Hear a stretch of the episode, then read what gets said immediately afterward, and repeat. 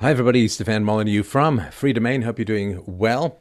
Welcome to our intermittent dial in show. Always a great pleasure to chat with you, my dear, delightful, and lovely listeners. Please don't forget to help out this show in these challenging times for philosophy. You can go to freedomain.com forward slash donate to help out the show. That's freedomain.com forward slash donate to help out the show. And Going to just wait for a couple of people to call in. And I guess we will just start chatting uh, with people uh, right away. Why, why, bother with an intro of, uh, of any kind? So let's start off by chatting with hey, David. David, are you on the line with me? Yes, I am. Hello. Hey, how you doing? Hey, I'm doing well. Uh, Stefan, I'm, I, am sure you get this often. Long time listener, first time caller. Um, quickly, hey, I feel I, I feel like I need a Tom Leykis orgasm noise for you or something like that, but uh, I I won't be providing that tonight. But uh, feel free to use your imagination. What's up, my friend? Sure. Yeah. So um, the topic I want to discuss: uh, Bronze Age pervert, author of Bronze Age Mindset. Is the, do you know who that is, and do you have any opinions? I have heard murmurings on the internet, mm-hmm. but I have not myself looked into it. Do you want to give me the lowdown? Um, yeah, sure. I guess the best I can uh, to compress it. Uh, to, uh, if we're on philosophy, I guess I'd start. He's a Schopenhauerian first and Nietzschean second, uh, and kind of the evolution of their ideas.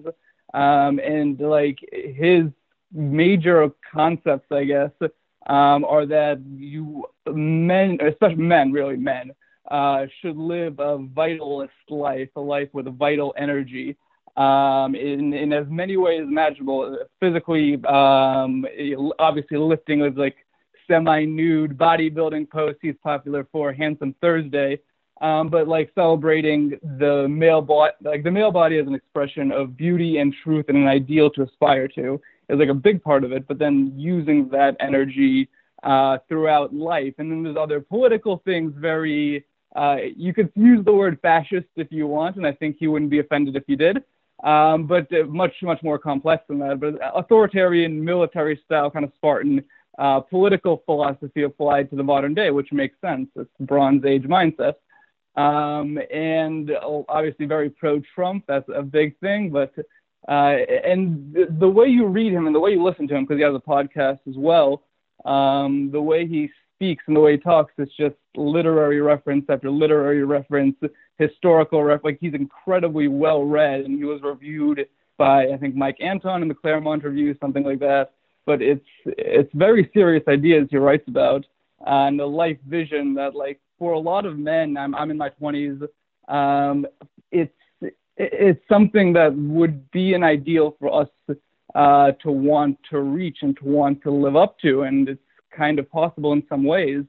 Uh, so that's a quick lowdown on, on Bronze Age mindset and Bronze Age pervert. Does that make like sense, or am I painting a picture there? Well, I mean, it's it's aesthetically pleasant, I suppose. You know, like body mm-hmm. of uh, a, a, body of the gods and vital energy and so on. It doesn't seem to me to be mm-hmm. overly philosophical, and you know that may be um, because that may be just not his gig, or or maybe there's something I'm missing. No, no, no, no. I think it is something you're missing. I mean that with no offense. Um, like if you read, like I guess you have to read the book uh, and take a picture with you reading the book. Um, but like you read it, and it is philosophy. It's it's uh, very Nietzschean in how he writes. It sounds like the genealogy of morals in a lot of ways, but the genealogy of morals it mentioned Mitt Romney, basically. Um, and it's uh, if, if I mean if you haven't read it, it's hard to it's hard to talk about so you haven't read especially when it's as heavy as what what he writes about. Okay, okay. So um, let, us rather than just sort of mm. skirt around stuff, right? So if somebody mm-hmm. kind of skims through what I do, I mean, assuming that they're actually listening to mm-hmm. me and not freakouts on the internet, if they're actually listening to me, mm-hmm, mm-hmm. they'd say, oh, you know, non aggression principle, private property, free markets, moral responsibility, free will, anti determinism, you know, that kind of stuff, right? There would be, it wouldn't take mm-hmm. too long to get the, the elevator pitch for my show, like mm-hmm. the elevator pitch being you stuck in an elevator with someone who might invest in your business. What would you mm-hmm. say to that person to get them to invest in your business? You got a minute and 30 seconds. Okay, mm-hmm. so mm-hmm. give me um, give me his very brief, like give me the brief of his basic principles. Um, well, let's see. I, I, think I, I think I did give you the elevator pitch in, in the first part. That was about a minute and thirty seconds. yeah, but the, but there was no actual um, philosophy yeah. in that. That was like you know, it's good to work out fascism and vital okay. energy. You know, I mean, that's not really. Okay, that's like a laundry actually, list. Actually, that's not uh, philosophy. That, very fair, very fair. Um, I'm actually taking a class on Schopenhauer right now, inspired a bit by you and a bit by him. Um, so I guess that's a good place to start. Like he, uh, like the Schopenhauer's philosophy, uh, there's the concept of the will, uh, the will and representation, but the will being the thing in itself, the Kantian term. Um, the will being like the, the the the real thing behind the mask of the representation of everything we see in the world, including our corporeal form. It's German idealism. Buy it if you want. I'm not, you know, I, I don't really believe it that much. Um, but it starts from that like there's some truth within that concept itself of some vital energy, some urging, some striving being behind everything. That's Schopenhauer's basic idea. And he takes that to you in your life, and then you, I guess, filters it through Nietzsche, where it's like you create the meaning in your life. Um, like that is your responsibility to do that, and you should use everything to your ability to do okay, that. Okay, okay. Like that's you know, sorry, I'm sorry. I'm sorry to be interrupting, but I, you know, I have to be fairly brisk with this stuff because mm-hmm. that all sounds like um, narcissistic, pleasant sounding nonsense to me.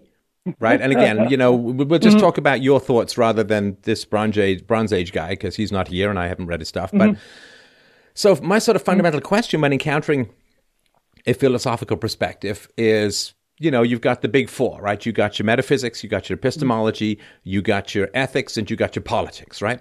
So, with mm-hmm. regards to metaphysics, the question is always okay, what is reality? Now, German idealism mm-hmm. says that sense reality is a sort of imperfect reflection of this ideal, perfect, pure reality, whether it's the nation yeah. will or the world spirit or the common good or something mm-hmm. like that, this sort of Platonic mm-hmm. idealism. And so yeah. for me, the first question is around metaphysics. Now, once you have your metaphysics down, what is the nature of reality? Then you have your epistemology. What is the nature of knowledge, right? And the mm-hmm. nature of knowledge, of course, is conditioned by the metaphysics. So if you believe, and I'm sorry to use these terms, it's you know kind of goofy, but but you know that, those are the I, I understand. Yeah, those are the accepted terms, right? So if your metaphysics mm-hmm. is what I would call empiricism or uh, I called it uh, sensualism, which is basically your, your sense data accurately processes reality itself. Like you look at a tree and it's a tree, by God. Now, of course, you don't see inside the tree. You don't see the history of the tree like some blurred image of Brian May in a Queen video or something like that. You, but you mm-hmm. look and you see the tree. Now, it's not an imperfect reflection of some higher, perfect, pure, passionate tree of abstraction. It's just a damn tree. It's it's it's it's the goddamn tree right there, and and there's no. Yeah. Ghost in the tree that you're not seeing. There's no perfect tree. Uh, this, this is just a fucking tree right there. That's that's what it is. It's the effing tree. That's that's the tree. Now, mm-hmm. if if you have as your metaphysics, okay, there's an objective empirical reality out there, and you are able to accurately, not necessarily perfectly, but accurately perceive it with your senses and there's no freaky shit that's further out or back or deep or beyond or whatever. Like you look at a bunch of people and it's a bunch of people. And you have a concept called a crowd, but the concept's in your mind. It's not some out there floating in the world kind of thing, right? And so if mm-hmm. you've got the metaphysics of sense data, then you have the epistemology of reason and evidence, and then you have the ethics of individualism and UPB, and then you have the politics of voluntarism. That's kind of how mm-hmm. the dominoes fall, right? Yeah. So Th- mm. That's the, the, that's the stuff I'm looking for when I hear about a philosophy. Now, does Nietzsche deal with things in that way? God, no. Nietzsche was to some degree a mm-hmm. revolt mm. against Socrates, because Nietzsche said that Socrates is mm-hmm. the demon that every philosopher battles with his whole goddamn life. Well, I don't think you have to fight the guy. It's the meme just... uh, Socrates had it coming. Yeah. You, you, only understand philosophy when you realize Socrates had it coming, and then you're a Platonist and it's all the way down. Right. So I would say when this you say there's philosophy in what this guy does and you've read a fair mm-hmm. amount of his stuff so then i would say okay well mm-hmm. philosophy has to start with the nature of reality it has to start with the nature of reality it can't start with the nature of the mind because the mind is in reality and so starting with the nature of reality it has to do two things it has to identify the empirical nature of reality and it also has to deal with the problem, and it's a very, very, very big fucking problem that, that philosophy has to deal with, mm-hmm. philosopher has to deal with. If you say that sense data is not the ultimate truth, then you have to explain to me as a philosopher or as somebody who likes a certain philosopher, if you say sense data mm-hmm. is not accurate, then you have to explain to me why you're explaining your philosophy to me using sense data. Right? That's that's the foundational mm. Problem that philosophers what's the nature of reality say oh well it's not sense data mm. sense data is an imperfect blah blah blah right it's a mirage it's a fantasy yeah, it's yeah. right okay then why the hell are you using sense data to communicate to me your philosophy why it makes no, it's like me saying to you, well, you know, there's a much better way of communicating than sending carrier pigeons. Like we could just email each other. And you say, great, well, let's have a conversation and let's email each other. And I say, oh, no, hell no. We're using carrier pigeons. right? And then you say, well, wait a second, Steph. You just told me, you just told me that carrier pigeons are a vastly inferior method of communication. So why don't we just email? I'm like, hey, man, mm-hmm it's carrier pigeons or nothing. I guess that's that's so. If, so if, if you're going to say sense data is imperfect, then you have to explain to me why you're telling me your philosophy using my ears, or printing out and using my eyes to communicate your philosophy, or I don't know, you could be drawing it out in, in my my hand Rayman style. Or hang on, hang on, you could be drawing it out in my my hand okay. Rayman style. So that's the foundational problem. Now, if this dude or or your perception of this dude what is his mm-hmm. nature? Mm-hmm. What is the nature of reality according to this guy, and how does it affect his theory of knowledge? Um, I would say that yeah, his metaphysics would start at like a German idealist Schopenhauerian perspective, where there is it's, it's it's so hard to condense, so hard to summarize because it's a bit all over the place. Well, it's, it's German. It's supposed to be confusing um, so that you give up and say, "Fine, you have philosophy." but it's, it's an aesthetic. That's kind of what it is, and I guess that that actually starts from his metaphysics because it is Schopenhauerian. There is this will that is behind things, and I guess it could be described as a vital energy, however you want to describe the will. Um, but it is behind things, and it, it's his metaphysics are that you know he talks about reincarnation in parts of the book, and it's a mirror Schopenhauer's perspective on reincarnation. It's very right. So that's not like philosophy. you are reincarnated yeah, as your will rather than yeah, that's, duality. Saying yes, that there's that, this that ultimate will behind everything and calling it you know exciting energy or essential energy and talking about reincarnation Before, that's mysticism. I mean, German idealism is it, just mysticism with an umlaut. To some extent, it is. Yeah. To some extent, I would say to some extent it is mysticism, and like it's and it's like how would I put it? It's supposed to be that way. It's not coming. Like he talks about things in this world too, and politics, and it's all very interesting perspective. No, and, and, I, and, and all like all the politics can be very interesting, but here's the fact: the fact is that if you as a philosopher or you as a thinker, if you have some mm-hmm. metaphysics other than objective empirical sense perceived reality, which then does. You're not in the realm of philosophy. Like, you know, I used to work at a bookstore. Mm. One of my very first jobs was working in a mm. bookstore. Mm. And the first thing, of course, you get all these books in these big boxes and these big crates, and you have to take the books out and you have to put them in the right section, right? Like all the self help books mm-hmm. in the self help section, all the geography books and geography history, but you go all the same you know, my wife mm-hmm. worked in a library when she was a teenager, mm-hmm. and we, we had talks about, you know, you got to put things in the right section. You got to put things in the right section. Now, the moment that you're talking about essential energy and ultimate will and anti-empiricism, anti-sense data, reincarnation, it's like, okay, you go in the mysticism section. Like you, you can you can you can put the book in the philosophy section. It's just in the wrong section. So yeah, this guy may have some very interesting insights, and you know, Maybe I'll, I'll have a look one day, but it sounds like a bunch of nonsense masquerading as philosophy, at least as far as the metaphysics and epistemology go. And I think that'd be a fun debate. But I would recommend you read the book. It's very, very funny. But then a question I would ask is, what about Schopenhauer then? What about Kant? What about people who are wild, widely regarded, maybe correctly, maybe not, as philosophers? Would you put Schopenhauer in in the mysticism section because that is also what he talks about. Well, I you know if Schopenhauer were around, I'd ask first of all I'd ask him about his mom. I mean that would be that would be first and foremost I, because because Schopenhauer and his relationship to women not exactly copacetic. Oh yeah. So, but no, I would say to Schopenhauer, I would say, okay, well, what's the nature of reality? And if he said, well, there's this will, and there's this alternate reality, and this new noumenal reality, and this higher reality, and this, this whatever, mm. right? It'd be like, okay, then why the hell are you using mere sense data to transfer your arguments to me? Like, why are you using carrier pigeons when you claim there's that's email? That's the best tool we have. Sorry, like, but it, it, that's like trying to stop the conversation at the first go, which is a, it's a very good objection. It does it kind of does stop it at the first go, but assuming that a response is because it's the best means we have, and because we already are kind of questioning it, and we're already not really trusting it from the get go, from this first interaction, then that might mean that our sense data is there is something inherently untrustworthy about it, and let's explore that rabbit hole. I guess that would be the rebuttal. Again, well, I'm no, but you see, myself. if, if, if he, that, if Schopenhauer, but... hang on, if Schopenhauer says mm-hmm. That sense data is the very best we have, then what the hell mm-hmm. is the point of this higher reality? Like, if you're saying, well, sense data is the best we've got, then that is perfect. The very best that we have is perfect. Right? So it's sort of like saying, well, you know, this guy lived to be 120 years old. Man, he had a really long life. And it'd be like, well, it, it's not really a long life if human beings live to a million. And it's like, but human, human beings don't live to a million. So it's a long fucking life. No, no, okay, that's a long life. I understand that in reality.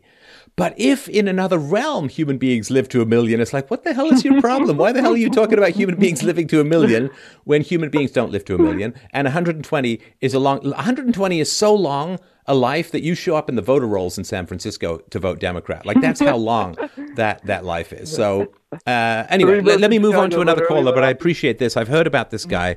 I will thanks definitely so have a look. Great and this has some, with you. real pleasure. Yeah, thanks, man. Real pleasure. Talk to you again. Thanks. And yeah, do look at Bappy. I, I think you would like him. and You would have a lot to discuss there. I think that he's going to make me want to do sit-ups. Uh, and um, yes, absolutely. It's, he's, I remember good. I remember seeing a picture of a guy called the Golden One, who you know was was yes, really really beefed similar. up. And um, mm-hmm. I, I, remember thinking, and I think I said this in a show, you know, like if I had a torso like that, yeah, you couldn't catch me dead in a shirt either. But all right, thanks, man. I appreciate it. Talk to you again. Thank Bye. you. Have a great one. Bye. All right. Now we're going to talk to, we're going to switch from Schopenhauer to uh, Nick. And Nick, uh, you're on the line. You're saying that you're having trouble in your marriage after having a six month old baby. Uh, are you on the line? Oh, Nick. Hello, I'm here. Hey, how you doing, man? Can you hear me? Uh, yeah. Doing good. I was on mute, which I knew was uh, probably no, no problem. there. Um, yeah, so we we had a we did not have a six month old baby. She came out uh, zero days old actually. I was um, going to make that joke, but I thought uh, I'd leave she, that up to you. My, my, wife actually made that joke for you, and, nice. and I had to repeat it. So, um, but no, so he's currently six months old, and and we've, um, I mean, basically the question is essentially, at what point can you blame someone after you've married them for something that is seemingly inherent to them. And we both accepted our own flaws um, when we entered marriage, but yet at the same time, we want to hold each other to a kind of a higher standard while also be accepting. okay, this is all very abstract, and I appreciate that. that. But you're going to have to, yeah. if you don't mind, if you can give me to um, some more specific details. Yes, absolutely. So specifically, for example, um, more specifically, generally, uh, she will think she's very clear in a statement. So she may think she makes, she tells exactly what she wants to happen. So she may say, Nick, I need you to come home and clean tonight, right? And so I may come home and I may clean one thing, but she thinks she wanted me to clean this whole area. And I didn't, I agreed to clean, but I didn't clean exactly how she wanted me to clean. So she thought she was being clear. I thought I was listening and it didn't get done exactly her way. And so how she responds to that to me may not be an appropriate response. It may be a little bit over the top. And I may respond, Hey, I, I hear you. I think your response is a little bit over the top given I was listening to you, but she feels like I wasn't listening to her. And I feel like this is something that is, I'm sure, not unique to my marriage. It's very common where there's just that little bit of a communication gap. And then you know one side overreacts the other side feels attacked and it kind of gets you know that that weird zone there right that is very common and uh, like i really really appreciate you bringing this up and give me give me a sense about the cleaning thing so uh, do, do you and your wife both work so she just went back she was out she stayed home for six months um, she just went back this week and um, i work regular hours, nine to five, and she works regular. She's a teacher, so she works um, about. She leaves about seven o'clock to about three o'clock. And why did she um, go back? So she went back. Um, our plan is is to go back for for about a year while she we save money and hopefully she can stay at home for our second child. And our her mother lives about a mile away, is watching her for the next hopefully a year or so while we just save a little bit more money to be stable. Is I mean, have you done the math, like in terms of how much she's actually making yeah. after taxes? After I guess you've got childcare with your mom, right? Yeah, we've got child. So we pay her a small amount because she just retired. Um, it's we have done the math. Uh, so a, a quick, quick, important piece of the math is I have um, about ninety thousand school loans. Um, I make about 70, 70 plus thousand a year, and I've got pretty good upwards track there. And I'm kind of hoping inflation pays off some of my school loans. What did you um, uh, What did you get your schooling in? So it was a long. I ended up with accounting, and I'm uh, three classes away from my master's in data analytics. Oh, um, okay. So, so it should be uh, worth it. Um, but it was before that not so much worth it. I bounced around. Uh, I thought I wanted to help people. I was going to get into early childhood educational research, um, teaching. I was just kind of young, and I didn't feel like I was really pushed in the right direction. I'm, I'm a very, I'm just some background on me. I'm kind of ADHD, high energy, high intelligence, probably 140 to 160 IQ, um, kind of that type of personality. Um, and so I bounced around, thought I knew stuff, didn't know stuff, and just kind of ended up in there. So I'm 30, and just gra- I got a job basically what I could have been doing when I was 23. I ended up doing when I was 29. So I'm, you know, I feel like I'm six years behind. But was that uh, because of school anyway, or, or long story short? Go ahead. Was that because of school or other um, things? Just so I was school. I was in and out of school. I hated school. I dropped out of high school actually and completed in summer school, and I bounced around and I, I was so anxious in school, and then um, couldn't really make up my mind. I never really felt like I was comfortable anywhere. It's kind of, I mean, I, I think you've talked about a little bit on the show. You, you feel like you're a different person. I feel like I have a hard time connecting sometimes. Everyone, I just the standards. And I was in food service. I tried to make food service work for a long time, and it just never quite um, could get it to work. Um, and that's why I ended up going with accounting and just going a different route. Um, I just kind of wish someone told me just to stick to something and do it and, and be an entrepreneur. But um, it, I kind of got sucked into the school loan, uh, school loan, go to school, get a degree thing, and, and kind of went that route. So, okay, I, so I, I, think now. I understand. Um, so your wife is going to work for yeah. a year. Your mom is going to take care of your baby, and then she's you're going to have another mm-hmm. baby. Is that right? So, I mean, that's the financially. I think that makes sense given the the expected raises. I'm doing pretty well in my job, and and yeah, the, we hope to have three kids. Um, that, that's the plan. I think we can support it if I can get eighty to ninety thousand a year, and with the you know the government-backed loans, a little bit of inflation, paying back minimum amounts, and suffering and not saving too much for retirement. Um, doing the math, I think we can make that work. You know, not saving too much money, but um, it's worth it. You know, to keep her at home. And what is she doing about breastfeeding? She she's we're trying. She's actually pumping right now. She's all nervous and making fun of me, but um, she she had a low supply, so it was tough for her. Um, but we're we were about half and half for the first six months, and she's trying to do it now. She she nurses her as much as she can, but her supply is dwindling as it speaks. Yeah, and you know, please speak. give her my my uh, sympathies. Uh, Breastfeeding is one of these things that you kind of imagine is kind of what you know. It's like peeing. You know, that's half of what the penis is for. So you think it's going to be pretty smooth sailing, but for a lot of women, uh, I remember a friend of mine's wife would yeah. just have to sit there for like six hours straight trying to get the baby to breastfeed until she became almost hysterical because it was like, oh my gosh, like how do you just make this damn thing work? This whole thing you'd be cutting around these feed bags for decades, and then it's like now it's time to do your job. No, we quit. So I'm sorry about that. That's that's tough. Yeah, it, it was shocking. It was yeah, it was absolutely shocking to me. I, I just assumed going in that oh yeah, women just make enough to feed their babies. Then she's part of breast groups, and some pump out gallons a day, and others can't even feed.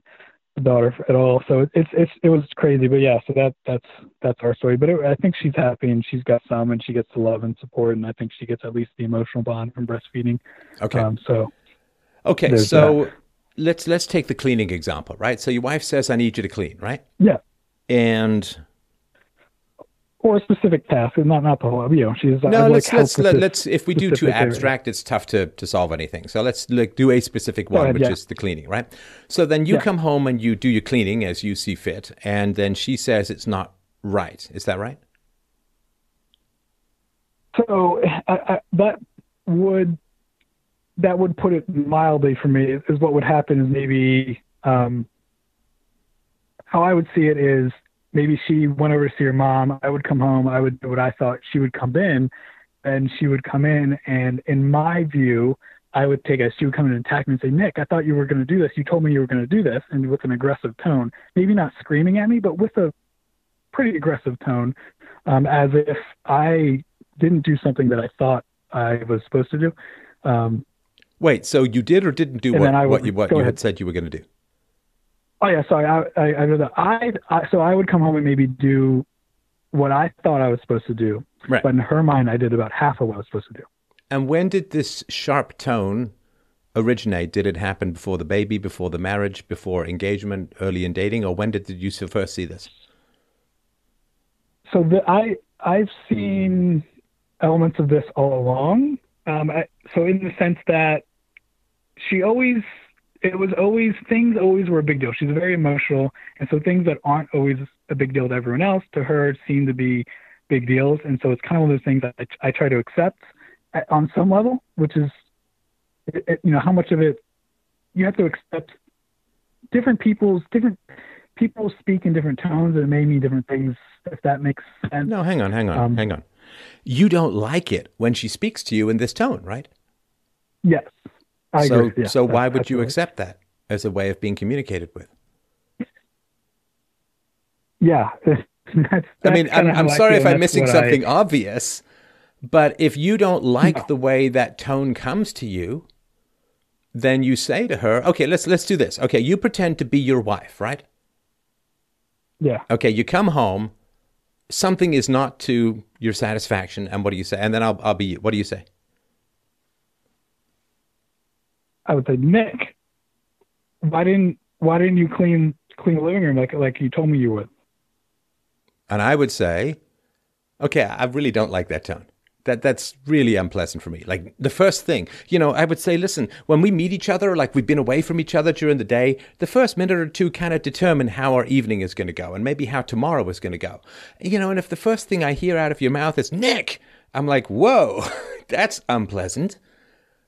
I mean, what what what's going on? Like, why why would you why would you treat, why would you why would you talk to me that way? I I I told you to do something. You told me you were going to do something, and it wasn't done. So uh, it's not fair. So so me. wait, are we saying is the rule going to be now, my dear? Is the rule going to be that any time our partner, our spouse, doesn't do exactly what we want, we can snap at them? Is that is that how we're going to run the map? Is that the rule now? Like, what what are we doing here? That's not right. There, listen, there are times when I expect you to do things and it doesn't happen exactly the way that I want. Do, do I get to just like snap at you and say, "Hey," you know? I mean, is that how we want to run things? That doesn't seem quite right. Yeah, and this is where I should know how to respond to this. And this has happened. I mean, and I somehow cannot reproduce the words you cannot what? My wife's right here. My wife's right here. When I, you don't have to get on the phone, but when I say that to you, when I when you you snap at me, she's right here, so she'll give you a response. When I say to you, I said this exact thing. When I say to you that this is not how we can talk to each other. When you snap at me, I say this is our standard. We can't talk like this to each other. You respond and you say because she's not gonna be she responds because she feels defenseless. She feels like you feel kind of hopeless, right? When things that you think are very clear, I can't do, that I don't do. No, no, no. Okay, listen. Let's let's get it. Listen, you've got to you've got to start. You got to get out of the self help section here. Okay, so so here's the thing. Yeah. So if someone, sorry, was she saying something? She said she doesn't she doesn't feel like she knows how to communicate it more clearly than she did. Yeah, it's not a matter of clarity. Really no, no, no. It's, okay, it doesn't. okay. It's not a matter of clarity right? So let's say that she gives you a simple instruction and you get it wrong. She still doesn't get to snap at you. That's like snapping right. at someone. You know, maybe if your child is about to wander into traffic, you say, "Hey," you know, like that. You gotta, you gotta keep it. But for for the big things, because you've got this thing like, oh, well, she feel helpless. If you're like, it doesn't matter. It because you're trying to find some causality, some earlier domino that falls down, wherein somehow it's justified for your wife to snap yeah. at you when she comes in. Right? Now, the problem is there is no causality. There is no prior series of dominoes that makes it okay for your wife to snap at you. Yeah. Like that that's just like and that's the baseline. Like no no no no. No no no. No, that we're not going to do. You can be upset with me. You can be yeah. disappointed with me. You can think I've done something wrong and we can talk about it but you're not going to snap at me like I'm one of your students who put the wrong glue in the wrong jar. Like that's not going to happen. And and the reason why that's not going to happen is that if you ever want to make yourself miserable as a wife, you'd start treating me with disrespect. If you start treating me with disrespect, if you start treating me like a naughty little boy, you are going to be so miserable as a wife. Because then you're going to say to yourself at three o'clock in the morning, you're going to wake up and you say, Oh my God, I married a child. Oh my God, I married an idiot. Oh, I married a fool who can't follow simple instructions. And boy, I mean, if you ever want to see a miserable wife, yeah. you look at a wife who treats her husband with disrespect. So you say to her, listen, I don't like being talked to in that way, and I won't accept it. Like, I'm not going to have a conversation with this tone. Not going to happen, right? And I do that, I say that, not just because I don't like it, but because if I allow this to happen, our marriage is going to be seriously undermined and your happiness is going to be seriously undermined. And here's another thing we have a child in the house. And if that child sees you snapping at me and bossing at me and disrespecting me, how is that child going to have respect for me? How is that child going to have respect for you? because that child is going to look at you, my dear, yeah. and they're going to say, Oh, you're snapping at your husband like he's some fool, which meant that you voluntarily chose to date, get engaged to, get married to, and have a child with a fool. And we cannot yeah. afford, as parents, to diminish each other, either as marriage partners, but particularly in front of our child. We cannot do it. It is not. Now, if you had a tough day and you kind of want to boss someone around to feel better and so on, we can talk about that. You can say, oh man, I had this desire to really come in and snap at you because I had a bad day. Yeah, we can talk about that like adults. But I'm not going to sit there and be this scared little boy who hopes that mommy is happy with what he did when she told him to do stuff. Because this thing where she says to you, well, I told you to clean the living room and you said you would, is a way of dominating you. It's a way of bossing slash bullying you. Like you made a commitment and you failed to li- deliver on your commitment, and I'm going to snap at you because you have displeased Her Highness, right? Like that's that's not no, that's you can't let that happen, man. You can't let that happen as a husband. You can't let that happen as a man, and you sure as hell can't let that happen as a father because that lack of respect for you is going to drip straight down the chain of command to your kid. Yeah, yeah, and I think I've tried to not let it happen, and it's kind of escalated a little bit. Um, and it's it well, no, you don't. Um, you, you know, you don't engage, right? So if someone, if yeah. you know, I mean, my wife would never, but if if she or if some girlfriend or whatever came in and talked to me like that, I would say, no, no, no. I said, tell you what, tell you what. Here's what we're gonna do. Why don't you go back outside the house, come in and try? I'll give you a do. I'll give you a mulligan. I'll give you a do over okay? Because, you know, clearly you've had a bad day, you're in a bad mood, you want to take it out on someone. And, like, come on, that's not fair, right? So why don't you go out, yeah. come back in, and try that again? Like we like each other, you know, like we're married, like we love each other, like we made a baby yeah, together, yeah. like we enjoy each other's company, like we respect each other, like we care for each other. Go out, come back in, try it again. Because That's not that's not how this scene is going to play out. Now she may yeah. sit there and say, "Well, I'm still really mad at you." Blah blah blah. It's like, okay, listen. If you're going to talk in that tone to me, I am not going to participate in the conversation. Right? Yeah. And and if it means putting headphones on, if it means picking up your child and going to a coffee shop, like if it means like you just not, I'm not going to engage in that level of conversation because it's not fair, it's not reasonable, it's not respectful, it undermines our marriage, it's bad for us, right? Like if she said to you, hey, you know, I've got a really lovely spider cake here, you'd be like, hmm, I know the elites want us to eat insects, but I'm not putting spider cake in my mouth, right? And if she's like, no, I really want you to eat spider cakes, like, mm, I'm not, you know? so you just don't participate in that. And of course, you also have to ask the questions to help figure out what's at the bottom of that. Like, what is at the bottom of someone right. coming in and snapping at you? It's got nothing to do with you. It's got nothing to do with the cleaning. It's got nothing to do with the living room. It has nothing to do with her job. It's way back down deep. It's how her mother dealt with her father. It's how her sister deals with her husband. It's how her, like, it's something way back, way deep. And right. if you engage at the level of, well, you're upset because I didn't clean the way you wanted to, you're masking the actual deep causes of that behavior. And you're convicting yourself rather than looking for the actual problem, which is a very interesting, fascinating, deep, complex, and multi layered conversation. So do not engage at the surface level. If people want to stay at the surface snappy level, you cannot. You cannot as a man, as a husband, as a father, and if your if your wife is if your husband is doing this to you as a wife, as a mother, you can't accept it. You can't accept it. Don't engage at that level. It is incredibly harmful. It kills your sex drive, it kills your attraction. Your wife needs to look up to you, and you need to look up to your wife. And everything you do in a marriage that diminishes your partner one tenth of 1% is shooting yourself in the foot.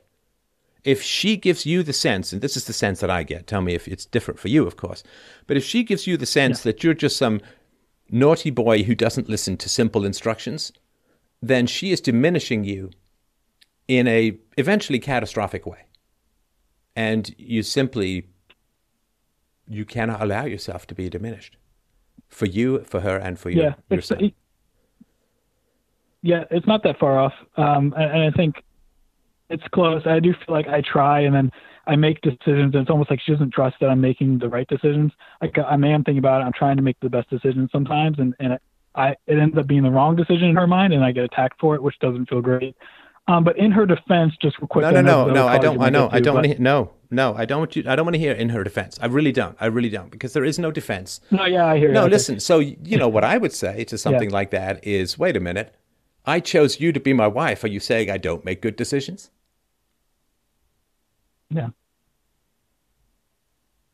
And, and you chose me to yeah. be your husband. I mean, Are you saying that you don't make good decisions? Like, why would you choose someone who doesn't make good decisions? And why if I don't make good decisions, why would I be married to you? But that's a found, that's a foundational yeah. question. The moment you start undermining your spouse's fundamental belief in their own competence, you're undermining the marriage. You're you're hacking at the base of the bonds that, that keep you bit, together. Yeah. I'm sorry. I said I think we're down that path a little bit, and I think I want to stop it before it goes too far down that path because I think it's already started kind of where we we're going down that road where we're kind of like questioning that. You know what I mean? Yeah, um, yeah, and like, and that is did, that is going to happen. Yeah. You know that there is no bigger predictor for the end of a relationship than contempt. And I'm not yeah. saying that you're there yet. I don't know, right? I don't think so. I don't think so. But you know, chipping away at that disrespect stuff. Oof. There is something in women that enjoys being a matriarch and enjoys feeling more competent than the men right? And you see this all over the place in you know these stupid men are idiots commercials, and you know it's all over the place, and and and it is you know I, I get it. Men have their own weaknesses and their own foibles, but this sort of bossy, naggy arrogance that comes from women uh, is something that um, some women it, it is something that yeah you, you you can't have in you you just can't have it.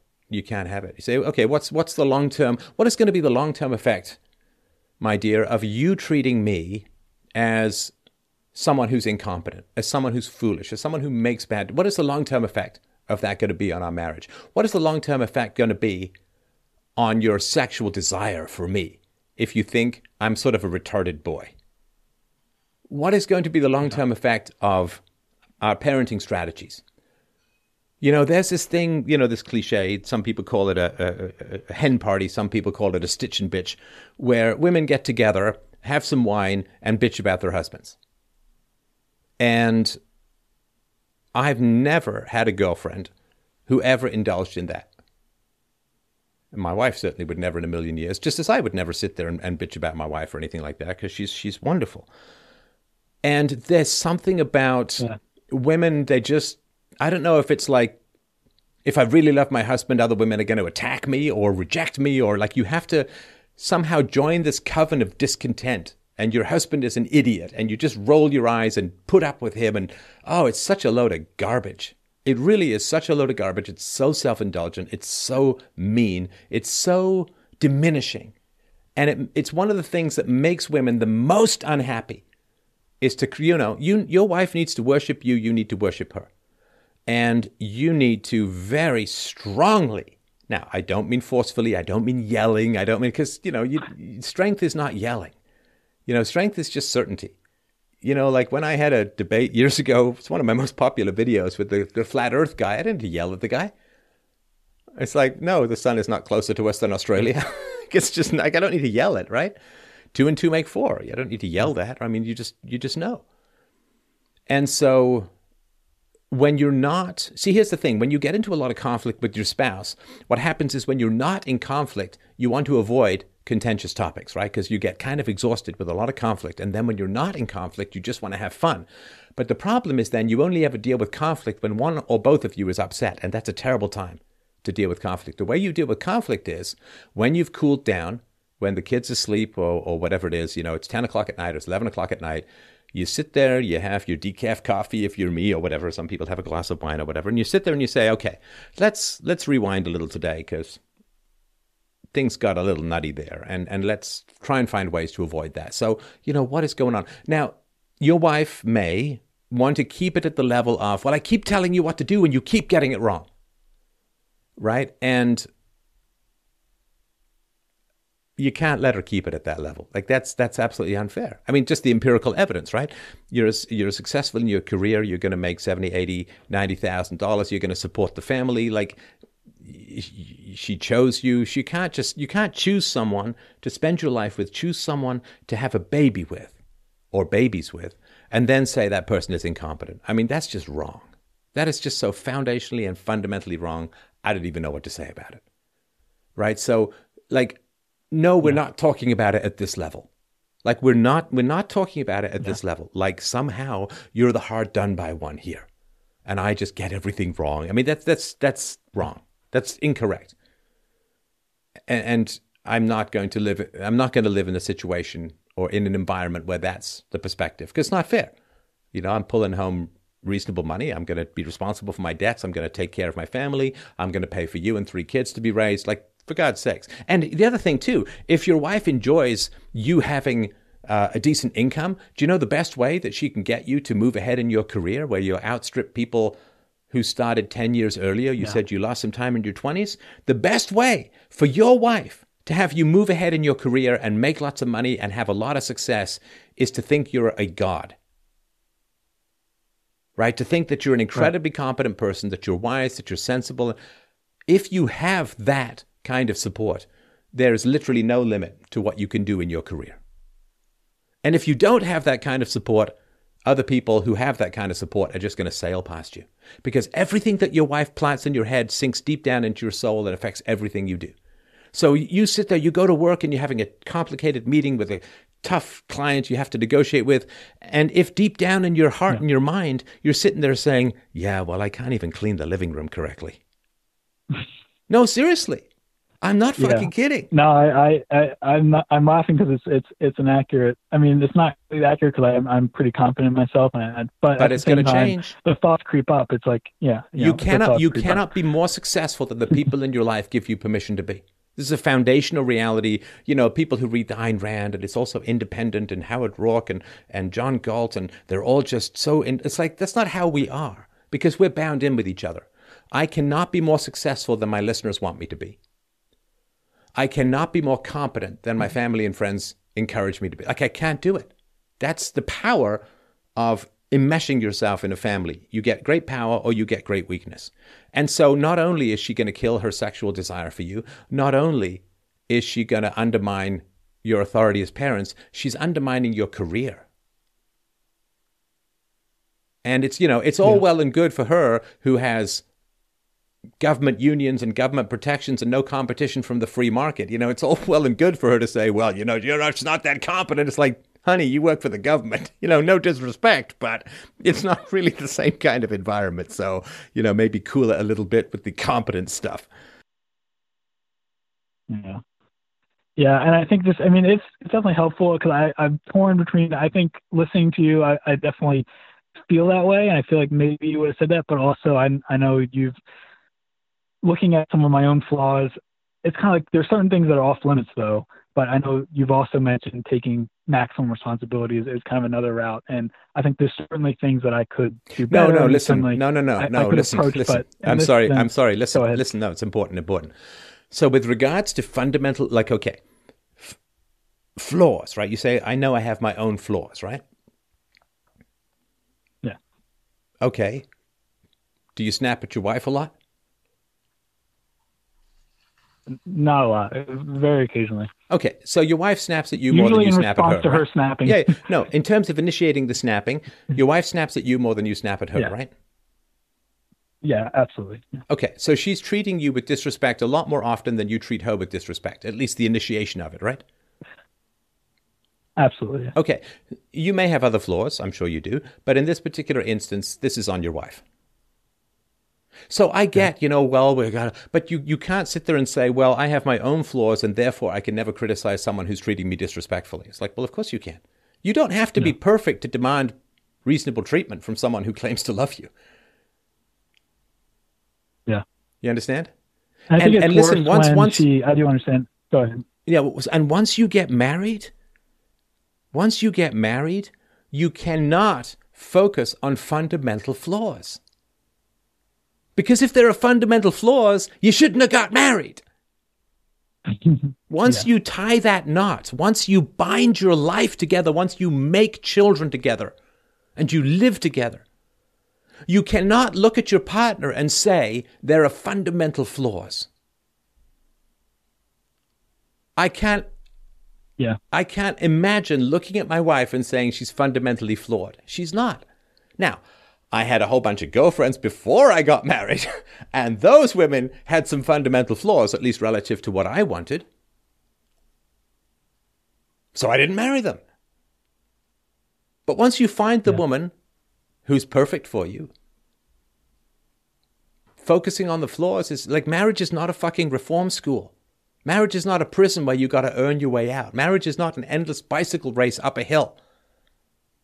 Marriage is I've decided you are perfect for me.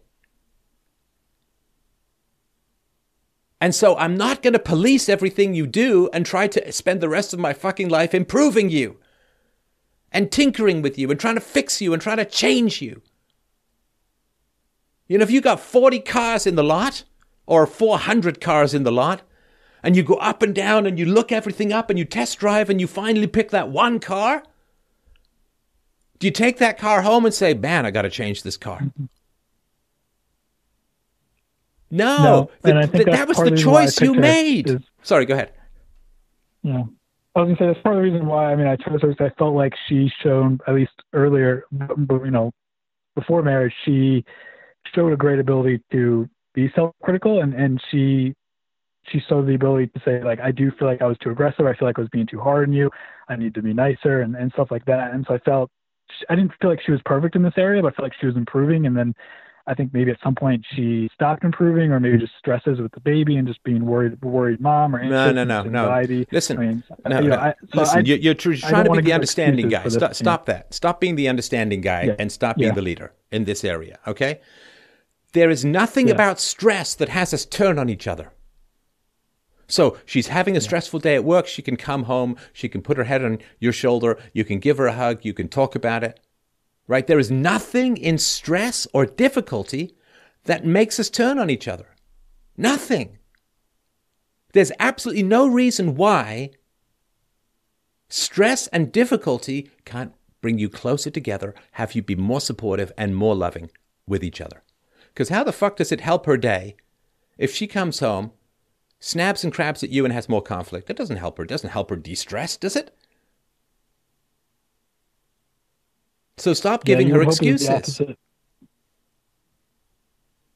Yeah. Well, I'm not perfect. It's like, no, no, you are perfect for her. Otherwise, she shouldn't have married you and had a baby with you. And you have to you have to demand that. Like, let me just give you this as a thought experiment. Now, give this to the whole world as a thought experiment. What if you woke up tomorrow and nothing needed to be fixed about you? What if nothing needed to change? Yeah. What if there was no big fundamental foundational flaw that you had to fix? What if you woke up in the morning, looked in the mirror, and said, Yeah, this is great. I'm fine. I'm doing well. Well, are you perfect? It's like, Jesus, I don't know. What the fuck does that even mean? You know, when I had cancer, sorry, I know that's a bit of a segue, lobster. But when I had cancer, I had a full on body scan because, you know, when they first found the lymphoma in my neck, right? They, they, they, had, a, they did a full body scan. And it was not yeah. the best medical experience because they did a full body scan because they needed to see if there were tumors anywhere else, right? So then I remember I was getting my first round of chemo or something. The nurse came up and she said, Oh, we've got the results of your scan. And you, you have a tiny little cyst here, and you've got a little wobble there, and there's a little whatever, whatever, right? Now, there was no doctor there saying, But none of that matters. I'm like, Oh, well, what the hell does all this mean? I don't know. I'm, am I not perfect, right? And, you know, it turns out none of that stuff, everybody has like weird little shit in their body, right? Whatever it is, right? Yeah. And it didn't matter, right? So you say, You know, I'm a healthy guy. I am. I am a healthy guy. I am a healthy guy. I, went rock climbing with my daughter the other day, did an hour and a half. I'm like, yeah, I'm a healthy guy. Now you say, ah, but when you had that full body scan, there was a little cyst here and there was a little eh there and a little eh there. It's like, no, I'm a healthy guy, right? Compared to what? Compared to having cancer? Yeah, pretty healthy guy. Yeah. so what if, and this is just a conversation to have with you and your wife, right? Because she should be right. a part of this too. What if your home, your sanctuary, your marriage, your wife, your husband, what if that's the one place where nothing needs to be fixed? Nothing needs to change. There's nothing wrong. Because look, and you say, well, does that mean I never improve? It's like, but you improve from a place of self acceptance. You, you improve from a place of being loved. You improve out of an enthusiasm for the better rather than a fear of criticism and nagging. What if there was nothing wrong with you? Isn't that a yeah. wild thought? What if there's nothing better. that needs to be fixed? Yeah. What if there's nothing that needs to change? I tell yeah, you, it's a much healthier place to start, I think, than than the, well, than no, the alternative. But you're thinking of starting again, which indicates hmm. that there's some place you need to be. Just accepting who you are just accepting who you hmm. are and enjoying who you are. There's growth just in that. And look, yeah. it's trusting that you're going to grow out of curiosity and joy and excitement and, and all of that. That's just going to happen of its own. I mean, you don't sit there with a sapling in your backyard like I planted some fruit trees, right? Because I like fruit and I'm patient, right? So I planted some fruit trees and they started off pretty small. And I don't stand out there every day saying, You're too small! Grow, you idiots! I don't. They're perfect just the way they are. If I wanted bigger trees, I guess I could have dug up yeah. some stuff and put some bigger trees. Put the trees in, they're just right. They're going to grow of their own accord. There's nothing wrong with them being small at all. It's a necessary part of where they are. And they don't, I hope they don't sit there. Of course, they don't. They have any brains. Sit there and say, Oh, I'm so small. I'm so short. I'm not producing any fruit. I'm so discontented with myself. It's like, what if? What if? Yeah. Because, you know, it's, it's not just a personal thing, it's a cultural thing too, right? Because, you know, like we in the West, you know, oh, his legacy of slavery and Jim Crow and oppression and war and blah, blah, blah, blah, blah. It's like people just try and grind you down. They try and beat you down. They try and set you against yourself. I'm not look. I'm not putting your wife in the category of cultural Marxism here. I want to be very, very clear about that. That's just like a little. it's a little, a little yeah, issue no. to deal with. But what if you could just look across from your wife and say, man, you are just, I wouldn't change a thing. I would not change a thing about you. because you had the opportunity to choose someone different and you didn't. And whoever you choose is perfect because you could have chosen someone else or you could have chosen to not get married at all. What if you and your wife could sit across yeah. from each other and say, You're perfect. There's nothing I would change about you. Because we're not these little dials. I, I haven't done that. Yeah, you need to. You need to now. She now, of I, course, I, I, know. Sorry to interrupt. I'll, I'll, shut up in a sec. But I know that people are listening no, no, to this and no, saying, yeah, yeah I, I, know that that that, that um, people are listening to this and say, well, what if? Well, he's he's saying he's nothing he should change about his wife, but he does want to change things about his wife because his wife is snapping at him and so on. It's like yes, but his wife is snapping at him because she wants something to change about him. And when you want something to change about someone, you are automatically rejecting who they are. And you're dealing from a place of being rejected and that's not fun. And that's yeah. not good. And you can't marry someone and then reject them. So try this as an experiment, man. It's a very, very powerful thing to do. Try this as an experiment and say to your wife, let's try a week. A week where we only say positive things to each other. A week where nothing needs to be fixed and nothing needs to change. A week where we're perfect Let's see what comes out of that. I can't even tell you, man, how much joy and happiness is yeah. going to come out of that. I bet. I and I have said I have said several times to her that the only thing I would change about her is that she snaps at. I've, I've said that to her specifically. The only thing I would change is that you snap at things that I think are over the top and unnecessary. Um, but you don't need to put up with any of that. You can just disengage from those conversations. You can't control her. You can only control yourself. But yeah. see, once you get to the root cause, and listen, if she ever wants to call into my show, she's certainly welcome too. But if you, you know, if you get to the root cause of that, it'll stop. It'll stop. Yeah. And it won't well, be. I appreciate it a lot. Because, I mean, it's very helpful. Yeah. All right, keep keep me uh, yeah. keep me posted if you can. And thanks very much for the call. It was, uh, I hope, uh, very helpful and I think very clarifying for for others as well. All right. Thanks, man. Oh, really, no, really appreciate I, I it. Hope, I hope it was. Thank you. Thank you. All right. Yeah. Let's talk to Monsieur le David about free markets. Laissez faire. Nous, laissez-nous faire, monsieur. David, are you on? Sorry about the long wait. You have to unmute if you are in fact muted. All right. David, going once, going twice. There's nothing wrong with you. You are perfect, but you still need to talk to me. All right, I have to return him to the queue. Let's move on to Josh. Josh, you wanted to talk about um, spanking, is that right? Unless it's actually banking and the transcription got, got it incorrect. Are you with me? yeah, I'm with you. All no, right. that, uh, that's correct. More like um, like spanking is a form of discipline, and um, its relation to the non-aggression principle. Right. Well, what do you think? Well, that's what I, called about. I wanted to know. Um, well, let me ask you this: is, is hang on? Is spanking the initiation of the use of force? Um, yes, it is a, the initiation of the use of force. Well, isn't that your answer?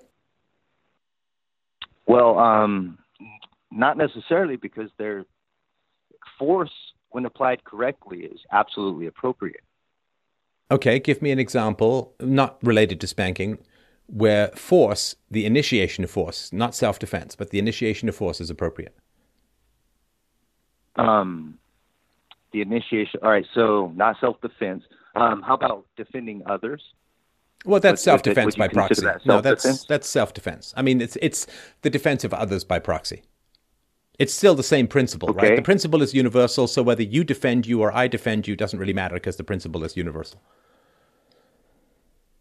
Okay, okay, then in, in that instance, I guess um, I I can see your point. But the um, another instance where you might use force would be, um, I mean, we use verbal force in our persuasion, um, our body language. We exert uh, a dominance.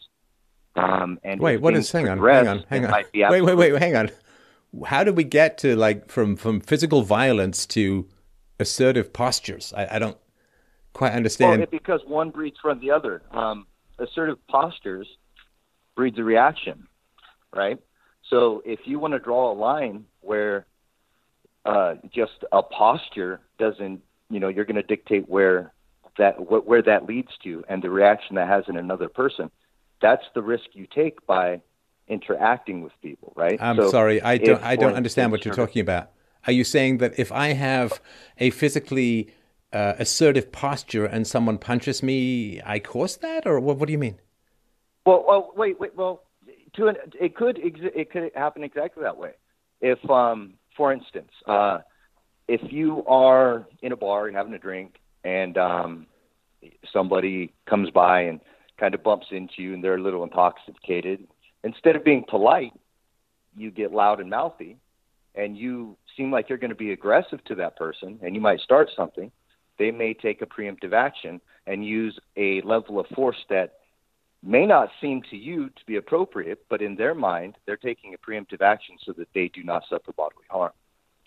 Well, okay, so there is so preemptive. Hang on, hang on. Hit first or getting hit. Yeah, second. no, I get it. I get it. So look, there is preemptive self-defense that is allowed. Obviously, if a guy's running at you with a knife, you can shoot him, right? So there, you don't have to wait for him to stab you, right? So there is preemptive self-defense, but you don't get to punch people who are rude. That's just not moral, right? Because rudeness is something you can avoid. A punch is something that lands on you against your will right? You can walk away well, from from rudeness with no injury, but, you can't walk away from being punched with no injury. That so so oh, preemptive. Well, wait a second. Wait a second. You were talking the last phone call. You were speaking with this guy, and I, I was blown away by your wisdom. My God, man, that was the best advice on marriage I've ever heard anybody give. Thank you. But besides that, you mentioned that um, you know the way you feel about your wife, right? Now, some belligerent jerk comes up to you and insults your wife in front of her, right?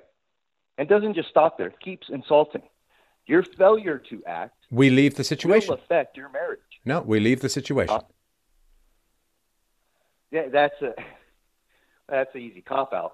But if um, it, no, no, you know, it's not a cop out. No, it's not a cop out. It's not a cop out. It's not a cop out. It's called being mature.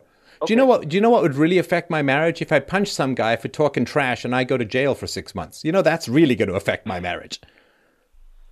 Yeah, I guess I guess it would, but um, there are cer- there are circumstances where your failure to act will affect you. It, it absolutely will. I'm and not sure what can, you're talking about. Like I mean, everything affects me. I don't know what happen. you mean. Well, no, you said that um, uh, the act of the act of turning away and words, you know, don't affect you.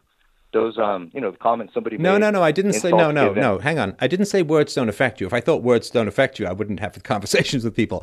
What i mean is that you can walk away from rudeness without physical injury but you can't walk away from being punched without physical injury. So words well, don't right, physically right. injure you. Of course words affect you. okay. Okay. Um so the the physical chemistry in your brain and the respect your partner has for you to me that's that's physical so I guess that's that's where we would have a difference in. No, but you see, my my partner would not respect me for punching a rude person. no, she wouldn't. Because it would depend on the level of rudeness. If, no, if no, it doesn't. No, it doesn't depend on the level of rudeness. It's a basic element of self control. It's a basic element of self control. People can be rude to you. Listen, you don't think people are ever rude to me? Of course they are, right? But you oh, can't oh, go around punching people who are rude to you. Well, no, I mean, we're, we're talking about an extreme situation here. You know, the the, the principle doesn't ma- like a principle doesn't have extremity as an option. There's no opt out when it comes to extremity. Like you don't sit there and when you get married, right? You don't sit there and say, uh, "I'm going to be monogamous to you," unless I come across a willing Sofia Vergara, well oiled in the sun. You know, there's no there's no asterisk to a principle, right? So you don't sit there and say, no, you don't get to punch people for verbal abuse unless they say this word and then you do right? The, whole point of a principle is it's kind of an absolute right? There's no asterisk there right? And listen there are certainly some situations where you feel that hot-blooded and hot-tempered response to to a verbal instigation to an insult or to whatever it is right? Uh-huh and that's where self control and self mastery is, right? Like, I mean, as a friend of mine said once, uh, you know, like, yeah, I still notice attractive women. I'm married. I'm not dead, right? But let's say there's some woman who's exactly your type who comes along, uh, and and whatever, right? But you don't, you just avoid those situations. I've never been in a situation. I've never been in a situation where someone has verbally abused me or my wife to our face. Never. Really? I mean, I just, I'm not in those locales. I'm not around those kinds of people. I'm not in those uh, environments. What, at what age did you get married? Uh, I got married uh, in my 30s. Interesting. Okay, so that that might be that might be a cause. Uh, no, no, no, no. I had lots of go- I had lots of girlfriends. Hang on. I started dating in my teens, mid-teens. I had lots of girlfriends all throughout the years. Was never in a situation where someone was trash talking my girlfriend. I'm just not in those environments. Anyway, you were saying. Sorry, go ahead. Well, yeah. Um, Vegas is a different kind of town, but um, anyway, my uh, yeah, I, I don't see that the uh, that initiation of force is necessarily aggression. Um, that's all. I, I think that uh, force has a, you know, force has a use, and it, it can be corrective if applied correctly. Um, but if it's no, but you, you, you, you, you can't talk about force without including the initiation of, right? Because of course force can be corrective. If right. some guy's running at you with a chainsaw, you shoot him in the leg, or you shoot him in the chest, or you shoot him in the face. I don't care. You well, you do whatever you need to protect yourself, right? I get all of that. Force can be absolutely okay. corrective. Uh, a friend of mine was drunk. I refused to give him his keys. I took them from him.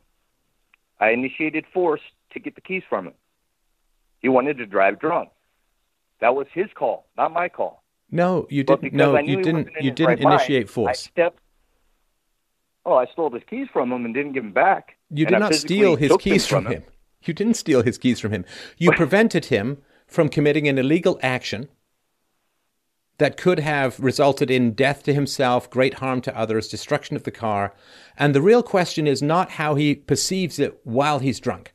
The perception, the, the important question is how does he perceive it the next day? Right? So the next day, hopefully, exactly. he's sobered up. Right? So the next day he's exactly sobered up. And is he going to press charges against you? Of course not. Of course not. He's going to sober up. But just like the child who you have to smack on the butt because they're doing something that is going to have disastrous results for them later, and talking to them is not getting through is the same exact action. Bullshit. It is the absolute bullshit. You j- hang on, Josh. That's absolute bullshit. Hang on. No, no, no, no, no. Can't let that stand. Absolute bullshit. You talked about okay. taking keys away from someone who's about to commit an illegal yes. and dangerous action. Right? That's right. Now, you didn't say right. you get to beat your friend.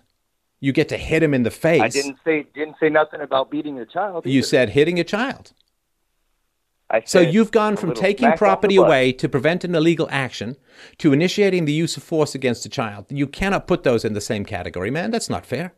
It's wait, wait, wait, wait. A dangerous action. Dangerous action. Okay, forget law for a second because a child can't commit a crime. So dangerous action. That's what's important here. It's the danger of the action. If the child's action is putting it in danger. And a constructive word, positive reinforcement, those methods do not work on this child. Sometimes a little force applied in the right way can save that child's life. Okay, so give me an example. I, I don't give me an example. Hang on, give me give me an example. It's a word very abstract. I need a sort of concrete okay. example. And I'm enjoying this, okay, by the way. I um, appreciate the debate, but go on. All right, I um, I try not to talk in analogies too much, but here would be a, a, one for you. So, as a child, I happened to really, really like knives and fire. Okay, my mother was very, very much about not. And this goes back to, to, to some points you made about the way you're raised, right? So my mother was very caring, very loving, made sure that she gave me all the attention and love I needed. The problem was I liked to do things I wasn't supposed to do, right? Um, I would, you know, like like try to make firecrackers and do all these things, climbing chain link fences when I was three years old, and just playing with knives and stuff like that. Well, I learned when my mom swatted my ass that touching that knife wasn't worth getting my ass smacked. So that's the only reason I didn't touch the knife. That's the only reason why I didn't try to light matches on fire. The only reason. Because I was afraid of the consequences, and the consequences were not worth it. So All I didn't right. do it. All right. Now let me ask you a question. I appreciate like appreciate that sharing. It's a powerful story, and I just have one question. What was going on in your childhood that you wanted to set fire to things and use knives? I don't know, not not set just fire to things. Fire is an amazing, amazing chemical reaction. It, it it's just it, it's amazing when you watch what fire does to something. It takes it from its natural state and it turns it into a completely different state, and that state is inert. For no, no, no. I, hang on, hang on. No, I it understand. No hang on, hang on. I, I understand that fire is fascinating. So, if you have an interest in fire, your parents can sit you down and say, okay, we're going to go put the stones out in the backyard, or we're going to go someplace where we could start a fire. We're going to start a fire. We're going to talk about fire. We're going to explain the fire. We're going to poke at the fire, and we're going to teach you about the fire. We're going to teach you how to respect fire, how to take care of it, how, you know, it's a good servant, a dangerous master, and all that kind of stuff. So the fact that you're interested in fire doesn't mean, I think, or I don't see how it causes you to be some dangerous pyromaniac who's going to set fire to half the Amazon forest, right? Because you can be educated on fire with your parents' participation and they can gain a commitment from you because you respect and love them where they say, listen, until such and such an age, we don't want you to playing with fire on your own and we'll explain why we go through it, this, that, and the other, right? So my question mm-hmm. is, what was going on with your childhood that that didn't seem to have happened? Well, I, I did light fires and campfires with my father. Uh, he let me light the barbecue fire when we do barbecues. Um, you know, taught me how to light without burning my hands. All those kind of things. It, it was it's the evolution of anything. I'm when I get into something, I get really into it. And so I didn't want to just learn about fire. I wanted to learn how gunpowder was made. So I was doing experiments. Wait, did you do those you know, with your it, father as well? No, he worked a lot of graveyards. So I was uh I had a mother and uh three sisters and you know, only son and um I kept myself busy with my chemistry sets. Now, I guess my question would be why wouldn't you go to your mother and say, I'm really curious about how gunpowder works. I know it's kind of explosive and all of that, but what's a safe way that I can can work with this. And you know, maybe she could have talked to your dad, or that would maybe... have she would have flipped her lid. Okay, so so there's the issue that you that couldn't talk about her. it. You couldn't talk about it with your mom, right? Yeah, yeah, that's the issue. Couldn't really talk about it with my mom. Sure, you could you could summarize it like that for conversation's sake. Sure. Okay, so because you couldn't talk about it with your mom, you ended up experimenting with these things in a dangerous manner, and she flipped out even more and hit you, right?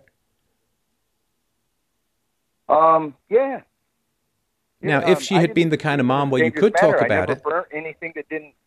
It was Sorry, never out of out of control or anything. You know, it was just it was you're going to burn your house down. Well, I didn't, but you know that was my logic. I'd argue with her about it.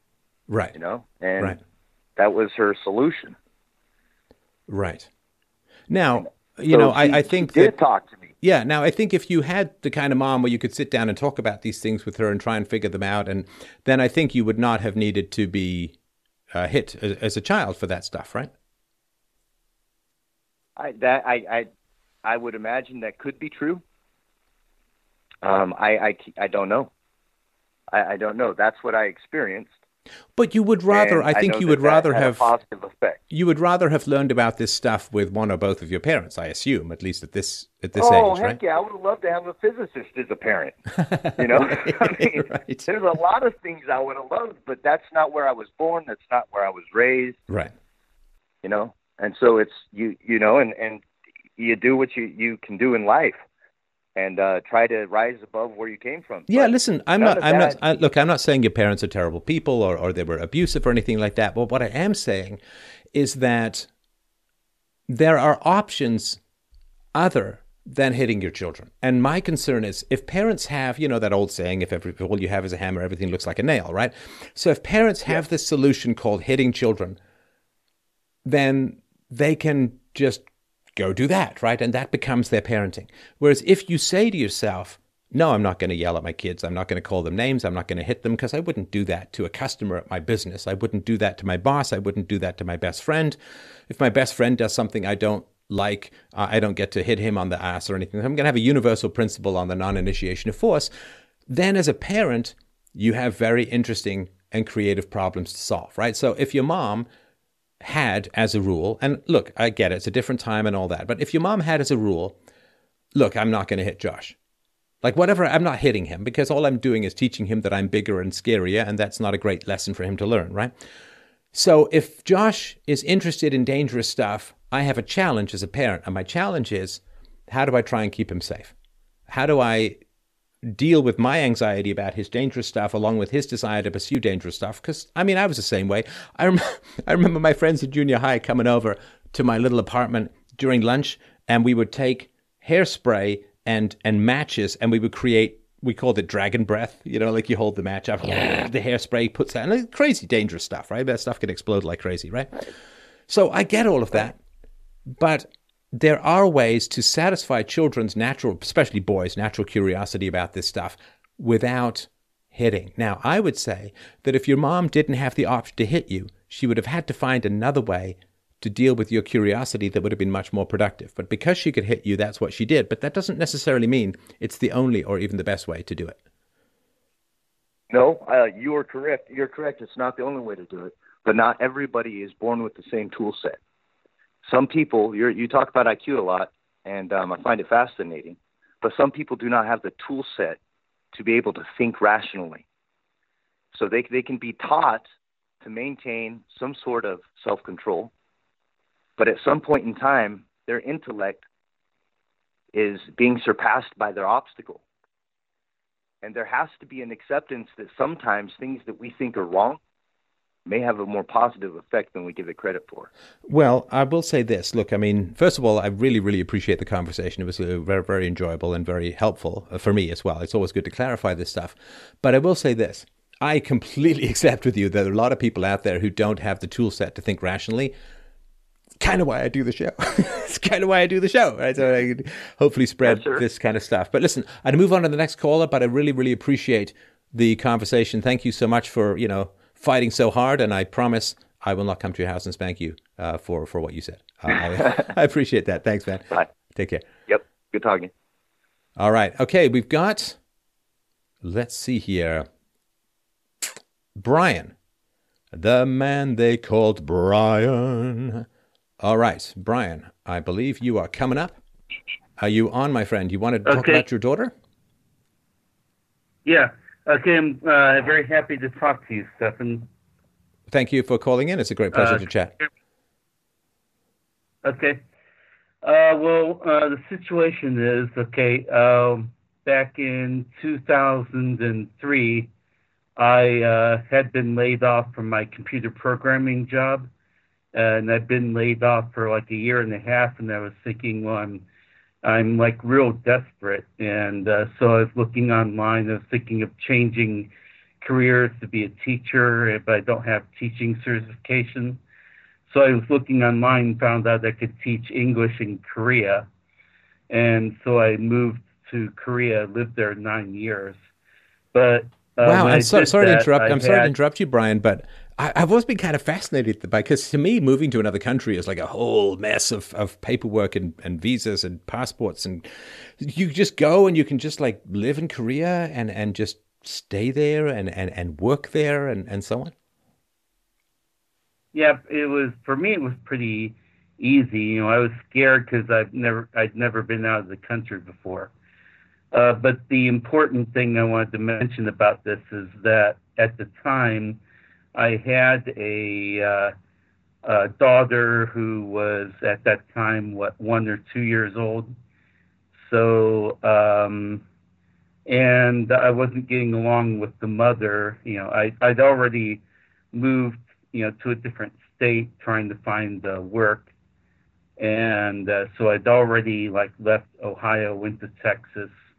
You know, uh, lived in Texas eight months. You know, had trouble yeah, I, I could find like ordinary low paid, you know, factory jobs, but I couldn't find a another well paid programming job. And uh, so, you know, because I was like, you know, uh, you know, kind of desperate, you know, I, I you know went to Korea, uh, you know, started teaching English there, and um, uh, my daughter views that as uh, that I abandoned her you know, I wanted to uh, like keep in touch with her through email or Skype or you know, you know, things like that. But that that never panned out. Sorry, and and how old was she when you went to Korea first? Nine years ago. Yeah, uh, yeah, she was. Well, she was born in 2001, so she'd be. She would have been uh, almost two years old. Oh, I'm so sorry. So, you, 2003, you went to Korea for eight years. So you were there till what? 2011. Yeah, that's right. Okay, and then what happened? Sorry, uh, we'll get to your daughter. I just want to get the map of your movements. Yeah. Okay, go ahead. Uh, yeah. So, what you, happened you after 2011? Okay, well, uh, then, uh, to be frank with you, I got I, I like Korea. Uh, I liked living there. Got to know the country pretty well, but then certain aspects of it kind of annoyed me, to be honest with you. So I decided to move to China, and I'm still living in China now.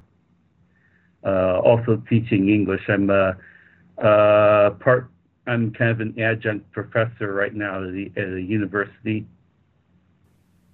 All right, all right. And um, your daughter is uh, 18 now, is that right? Yeah, almost 18. She'll be 18 in December. And what has been your contact with her over the last 17 years or so? Okay.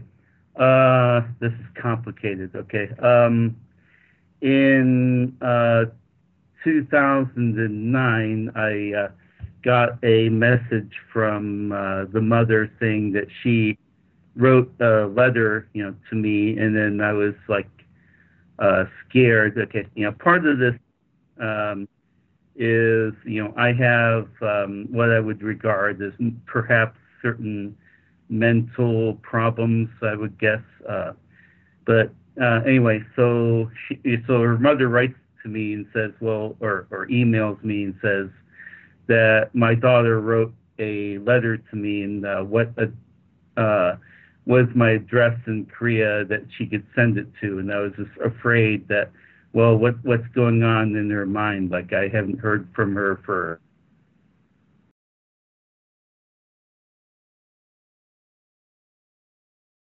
Uh, hello, you still on? Oh, come on. That was a great. I wanted to know. Are you still on? Oh, that's too bad, man. Can you can you hear me?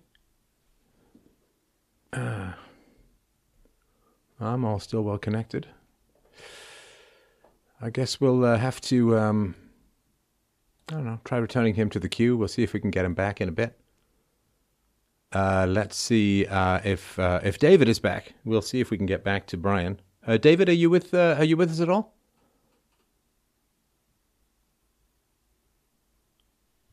No. Yes. Can you hear me? Yes, David. Are you with me?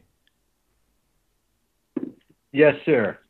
All right. Uh, so you know what? Can I'm so sorry. The other guy, I, I know you've been waiting for a while. I did try dropping in with you before. Let me just um, uh, see if I can get our friend back to finish his story, and I promise I will get to you in a few minutes. All right? Sure. Thanks, man. Appreciate it. All right. Uh, this is a close number. I wonder if it's the same guy. Let's see here. Uh, Brian, is is that you? Did you did you call back? Yeah. Okay, right. I called back. Uh, can you hear me? Yeah, yeah. Okay, sorry. You were just talking about how your daughter had had your your wife, uh, your your ex wife, or the mother of your daughter, had said she wanted to write to you, but you were nervous about what might be going on in her mind. Yeah, that's correct. So I I waited for a couple weeks, and then I decided to go ahead and give her my address in Korea, and then I got a letter from my daughter, which I still have um, and then I told her, well, if you want further contact with me, you know, I'm going to demand a paternity test.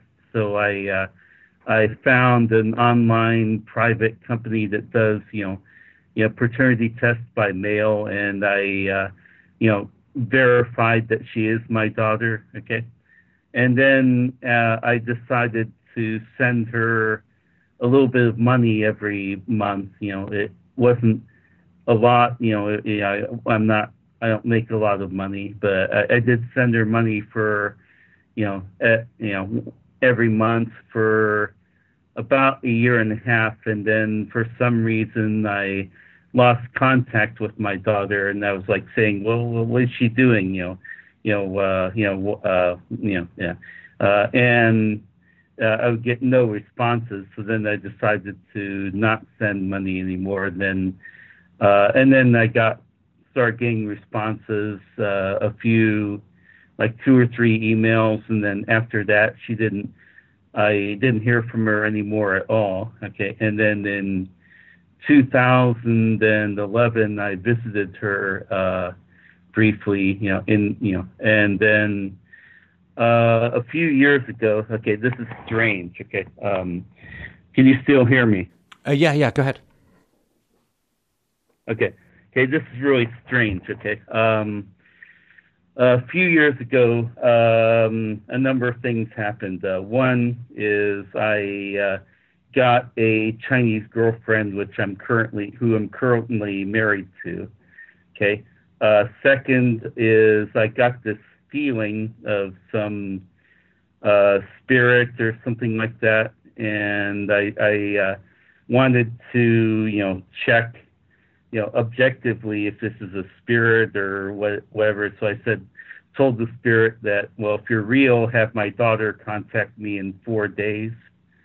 And then uh, it was a day late, five days. Okay, five days later, I noticed that she had contacted me on Facebook in some uh, area that I don't normally look at, and then then after that we had some conversations, you know, back and forth, you know, uh, a lot, and then um, she uh, uh kind of got angry with me because uh, she uh, wanted to go to college, I told her, well, don't go to college unless you have some, uh, you know, uh, some uh, workable plan. You know, like like you have, you want to do, you know, a uh, job like uh, I don't know, for example, nursing. No, I get it. Yeah, and sorry, I, I, don't want I don't want to get too too much into the weeds here. So yeah, only go to college if you've got a specific degree you need to get for for a job. And and then what happened? Okay, well, she got mad at me because uh, she said she wants to become a cook, and I said, "Well, you don't know that. You know, you don't know if you want to become a cook or not. You should, uh, you should try working in the restaurant first to see if that's something you want to do before you invest in it. You know." Um, and I, I'll give her advice like this, and she interpreted this plus the fact that I left the country and all this as uh, you know, that I, um, you know, uh, don't care about her or I uh, don't, or she, I don't support her dreams, you know, things like that. So she kind of said, uh, fuck you and just, uh, uh, dropped all contact uh, from me, period. So now, now I have no contact with her. Well, I'm certainly sorry to hear that. Okay. I mean, what what is it that I can do to help you? Okay, so um, a number of things. Uh, uh, how, um, uh, like, from your perspective, how how badly have I done as a father? Well, I mean, technically, you haven't done much as a father, right? I mean, right. you, you were gone from very early in her life. You went to not just another country, but basically the other side of the world, pretty much, right? And you were there for a long mm-hmm. time, and yeah. then you moved. I don't know if it's closer or further. My geography is not my strong suit, but you have had mm-hmm. virtually no contact with her over her life, right? Right. Okay. So, I mean, I hate to sort of make it as crass mm-hmm. as you know, sperm donor, but as far as being a father, you you know, you didn't change her diapers, you didn't teach her to walk, you didn't. I mean, I know she was you were around a bit when she was she was young, right? When she was a baby, but you don't mm-hmm. have. I mean, it's kind of weird, right? Because I grew up with without a dad, and, and I would see him once in a in a while, and it's weird because you have this very charged relationship without a relationship, and mm-hmm. that's just I don't know. It's just weird. It's it's confusing. It's complicated. It's messy, and because you've had very little influence other than genetically, which doesn't really count, because you've had very little influence on how she turns out, you don't know any way in which your values may overlap. Right? So I'm going to get totally sexist and cliched here. I mean, it's more nuanced than this, but just for the sake of, of convenience or, or at least brevity, uh, women, a lot of women have this thing where they say, I want to do X. And then a man will say, well, you know, the sensible approach would be to do A, B, C, and then maybe X, right? And then the woman mm-hmm. says, You're not supporting me. In other words, the woman says, Whatever I want to do, you have to tell me that you want me to do it and you're willing to pay often for me to do it. Otherwise, you're not being supportive. Now, that's not how men in general operate, right? So, you know, if um. If if you have a friend when you're a teenager and he wants to be a long distance runner, then you say, "Hey, man, you got to go train like 20 hours a week or whatever. If you want to be a like a long distance runner, you got to go, you got to go train, right? And and why don't you mm-hmm. try it out for a couple of weeks of you know, maybe five or 10 hours a week and get warmed up and see if you like it, right? Now, that's a sensible thing to say to somebody who yeah. says they want to be a long distance runner, right? Like it's an old novel I read when I was a kid, The Loneliness of the Long Distance Runner. And so when a man mm-hmm. says, I have a, I want to do something, and other men say, oh, you know, here's a practical way to approach it, men usually say, hey, man, thanks. that's great. I appreciate the feedback. That's helpful, right? But mm-hmm for uh, for women, they they often interpret it quite differently. Another woman, uh, your, your, your daughter says, "I want to be a chef uh, or a cook," you said, and and you say, "Okay, well, you know, don't necessarily go plunge straight into very expensive schooling for all of that. Figure out if you like even working around food or in restaurants. You know, at least spend maybe a summer working in a restaurant. You can be a short order cook or whatever. See see if you like it at all, right? Well, that's a sensible thing to say, I think. Mm-hmm. But because she hasn't grown up with you and she's grown up I don't know if there have been stepdads around, but she's grown up, I assume, with her mom as her primary. So the mom maybe has said to her things like, well, you know, if he doesn't agree with everything you say, he's just not being supportive. Now, that to me is not being supportive, but that's how a lot of women experience support. In other words, if you say, here's a sensible way to approach getting what you want to even find out if it is what you want, the women will get very upset and feel unsupported. And it's it's a problem. This is one of the sort of problems between uh, men and women and one of the general incomprehensions that that occurs and the fact that this showed up in your daughter's choice of potential career is not not too surprising, right? So, you know, if your daughter wants to be a doctor, say, okay, well, why don't you volunteer at a hospital for a summer and see if you even like the environment? It's like, you're not being supportive. It's like, no, I am. it's a conversation that men and women have like 5,000 times a day uh, in, you know, 5,000 different countries, it seems. So, yeah, as far as being a father goes, you really haven't been around. You've had barely any contact. You've only seen her a couple of times in your life, as far as I can tell. And so I don't know what you can be to her, but I don't know how it translates to father, because father is something that starts pretty early, right? I mean, should start from even before that. I mean, I was reading to my daughter before my wife gave birth, right? So she'd recognize my voice when I came out. So as far as you know, I think about my own dad, like, what could he be for me? I don't know. Like, I was just in a, um, I was just in a pharmacy the other day, and uh, I saw a mm-hmm. sign which said Thursdays is a senior's discount. It's a senior's discount, and I'm like, senior, right? And then it said, so if you're 55 or older, you get a senior's discount, right? Now I'm 53, and now I know that mm-hmm. that's not old. But holy shit, man, I'm two years away from a senior's discount. I'm two years away from a senior's discount. I can't tell you how weird that feels, but it's true, right? I mean, at least, you know, I mean, that's not, I don't know if that's like not medically old, but you know, hey, 55 plus, you know, uh, Freedom 55 was the old ad, right? Okay. Like, you want to retire at 55. So, like, what can my father do for me now that I'm two years away from becoming someone eligible for seniors discounts? you know, not that much. Now, again, I know your daughter's younger, but the problem is, can she listen to good advice from you when mm-hmm. you weren't around for her childhood? And I don't know, did okay. you send money to her mom or, or how did that work out? Well, I uh, had my the bank I had at the time uh, automatically send checks to her, you know, mail you know physical checks to her every month. And oh, so sure so while she was growing up, you money. sent you sent money. How much did you were you able to send? Uh, it wasn't very much. Uh, maybe $150 a month. Right. So that doesn't do much for child raising, right? Yeah. Yeah. So I mean, you're not um, like a um, deadbeat I, dad, but you, you know, you, you could have been a smidge more generous, perhaps, or, or maybe that wasn't possible. I don't know, but. So her perception well, of you is the uh, guy who left and went to another country, didn't really send much money, and um, as you say, the Skype or email thing or whatever didn't didn't really work out, and uh, so it's a charged relationship yeah. Without any history that builds trust, and and that's usually a pretty volatile situation. I mean, what what do you most okay. want? What would you what would be ideal for you?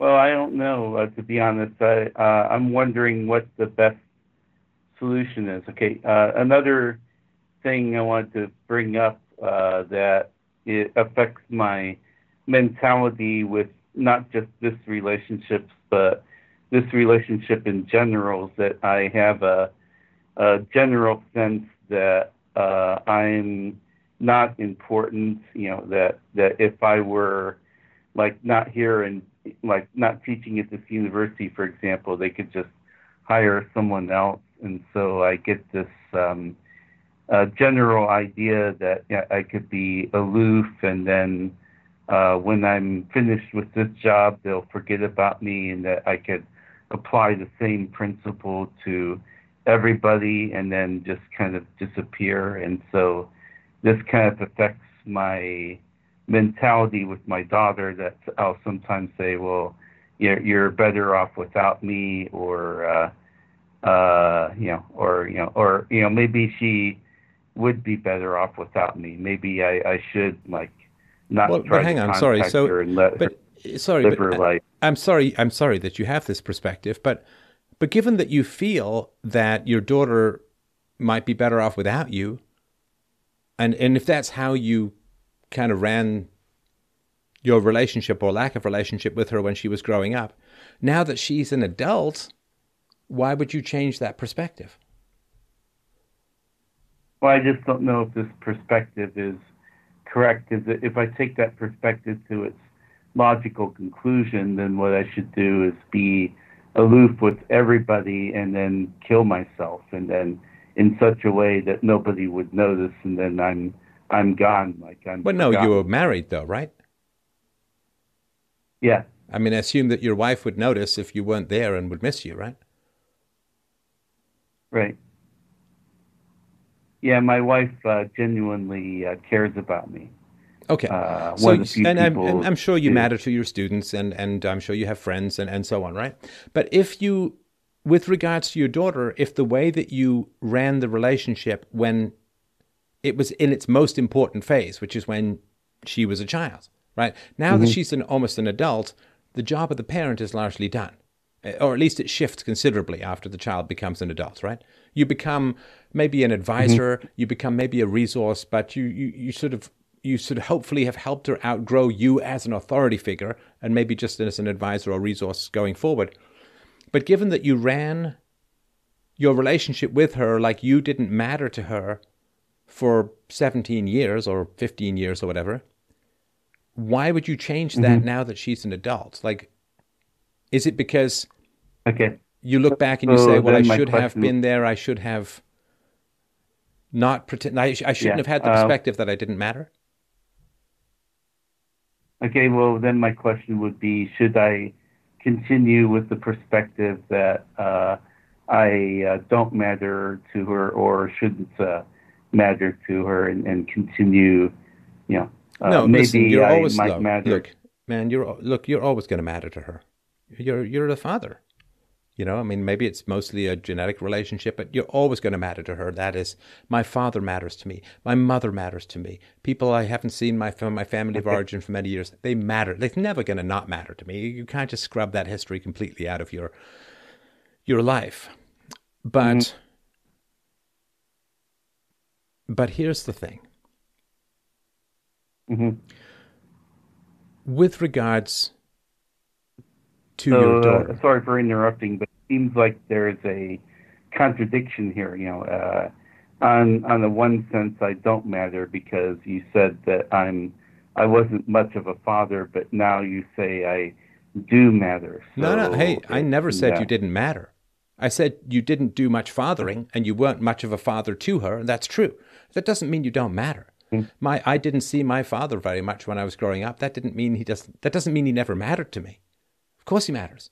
It matters that I didn't see him that much, right? It matters that he was on the other side of the world when I was growing up. This all matters. So so it's not a okay. contradiction when I say you didn't do much fathering, which is true. And also then to say that that you you do matter. But let, let me ask you this. Okay, so maybe, just maybe, you know, show's pretty popular. Maybe your daughter will hear this, right? So I will give you a platform. You can take a couple of minutes if you like. What is it that you would most like to say to your daughter? Maybe you have some regrets, maybe you have some thoughts, maybe you have some hopes. What is it that you would most like to say to her? Because, you know, six degrees of separation, it's not going to be at all impossible for someone to know someone to get this to her.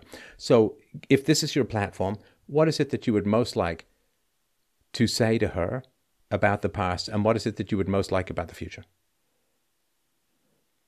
Okay, uh, well, I'll, I'll name her, I'll give her first name Alexis. Okay, so Alexis, um, I want to be some kind of father to you. I want to negotiate like uh, how we can have uh, the best, you know, you know, mutual relationship. Uh, I don't know what that is. Okay, I we may need help from others, like uh, we you know, like someone who's an expert in family, uh, uh, you know, uh, issues or something like that. But uh, I would rather you know we negotiate something rather than I say uh, you, you should not go to college or whatever, and you say, well, fuck you, I am going to college I I don't want that. I want it to be like I'm not always right and you're not always right, but let's try and figure out how both of us can uh, find the best possible solution. Okay, that's All right. what I would want to say to her. Well, I appreciate that. I I don't have much to add other than, you know, I would let her take the lead in this because uh, she is to some degree the wronged party because she didn't choose to have you go to Korea. But uh, you know, Alexis, if you're out there, I, I hope that you hear that, and um, you know, maybe if you do end up being in contact with your dad, you can drop me a line and uh, uh, let me know how it goes. But thanks very much for the call, man, and um, I, I, wish you the best. I wish you the best. All right, let's uh, get back to David, who's been very patient. I do apologize for that. David, are you with me? Yes, sir. Can you hear me? Oh man, you are very, very patient. That that's a lot of on hold. So, what's on your mind, brother? Yeah, no problem. Uh, first, I want to say I appreciate you very much. I, I think you're the bravest influencer out there today, and you certainly inspire a lot of us. Thank you. Okay, so I find myself uh, putting together a little argument between my patriotism as well as my respect for capitalism. And I'd like to kind of run this by you to see if you can poke some holes in it. Good. Go for it. All right. So in my debates with uh, libertarians, they seem to support quite a bit of business leaving America that would benefit the business owners, and I can understand that. You know, factories going to China, et cetera. Now, when we start arguing, I usually dive into and the main argument over the how how this business is benefiting itself, or, or how they can even survive by moving all the way across the planet. And what I end up actually using is basically the, the government intervention in the currency is a form of theft from the Chinese people, which allows the business owner to profit. So if you really want to call yourself a free market capitalist, are we not breaking some type of non-aggression principle or, or using force to steal from the Chinese people through printing money, therefore being able to be a profitable business? All right. I'm I'm probably 60 to 65% of the way to understanding what you're saying, and that's not because you're being unclear. It's just maybe kind of late for me, but I'm I'm I'm dedicated to to figuring it out. So give me if you can give me a concrete example I'm sure I'll be able to follow it. Okay, so I, I have I'm a small business owner myself, and I, and I've worked with clients who shut down their American businesses to move to China. However, none of their employees go to China, and none of their equipment goes to China. What they actually do, it seems like they're just hiring the Chinese government to make their products, technically, because China owns all the businesses. And so, in order to profit, they're capitalizing on the gov- the the you know the lower number one the labor cost as well as the geo arbitrage, which is kind of created by all the trillions of yen that they're printing. So, isn't printing money theft from those individuals? And if so, aren't they? Are we no longer in a free market if you're actually partnering with a communist entity? Perhaps your American business is now just a, a subsidiary of, of the Chinese government. Right. No, listen, I I completely understand. I, I think I get it now. So the the question of you know factory relocation is really really fascinating. I know up here in Canada there was North American Free Trade Agreement came in I think under Mulroney in the 80s, and there was all of this concern, some of which was justified, that the factories were all going to move down to Mexico, right? At car factories and, and other manufacturing fa- faculties, facilities, sorry, we're all going to go down to third world countries and so on, right? So to me, that's a very, very interesting question. It's a very interesting question. First of all, how bad is your educational system that you can't compete with people in a third world country? That's to me a very, very important. And now I know Mexico is different from China, and I'm just sort of giving a sort of example as a stepping stone to get there, right? So, how bad is your educational system? How bad is your business business environment that you can't compete with China or or with um, Mexico? Because you know there are language barriers, cultural barriers, religious or communist or atheistic barriers. There's lots of barriers. There's huge distances you have to transport the goods and so on. So, to me, when a business wants to relocate out of the country, it means a couple of things. One, the government educational system is terrible. Two, there's probably hyper regulation or excessive taxation going on in the country of origin for the plant. And so, you know, health and safety regulations, uh, environmental regulations, unionization is a huge issue. Unionization is a huge issue uh, in terms of how difficult it is to run a business uh, in. Uh, in a lot of Western countries, for sure. Certainly, places like in France, it's not so much the unions. In fact, it's almost impossible to fire people so it's easier to shut down an entire factory and lay everyone off, move the factory to China, than it is to fire your inefficient employees in in various places, particularly if there's a strong union or just in France these crazy labor laws. So the business environment has become becomes increasingly complicated, complex, red tape, bureaucratic. The um, the workforce is unskilled, and you know advanced first world economies should be moving away from unskilled labor because it's very hard to compete with the third world, even if you import it regularly. And also, automation is progressively eliminating a lot of low skilled jobs, which is a huge problem, which, you know, we'll probably, I'll probably do an entire show on that at one point. But, and then, of course, as you're right, there is the um, currency arbitrage. That, like the arbitrage, I mean, I think what you're referring to is changes in value between the currencies and ways in which you can leverage that to manufacture goods more effectively and efficiently, right? And so, you know, if if uh, the the Chinese government is printing a whole bunch of money, then their money value goes down. You can buy more of them, dollar those yen with with uh, yuan with with foreign currency and so on. So these are all non-free market situations, right? I mean, if you look at government education, that's not a free market situation at all if you look at uh, unions, unions, I mean, I have never had any problem with unions as voluntary organizations to leverage negotiating power relative to bosses. I have no problem with that whatsoever. It's when they get government protection. Uh, it's when they get um, they start donating lots of money to governments. It's when they're in the public sector. Unions should never exist in the public sector because there's no profit motive in the public sector to drive down wages.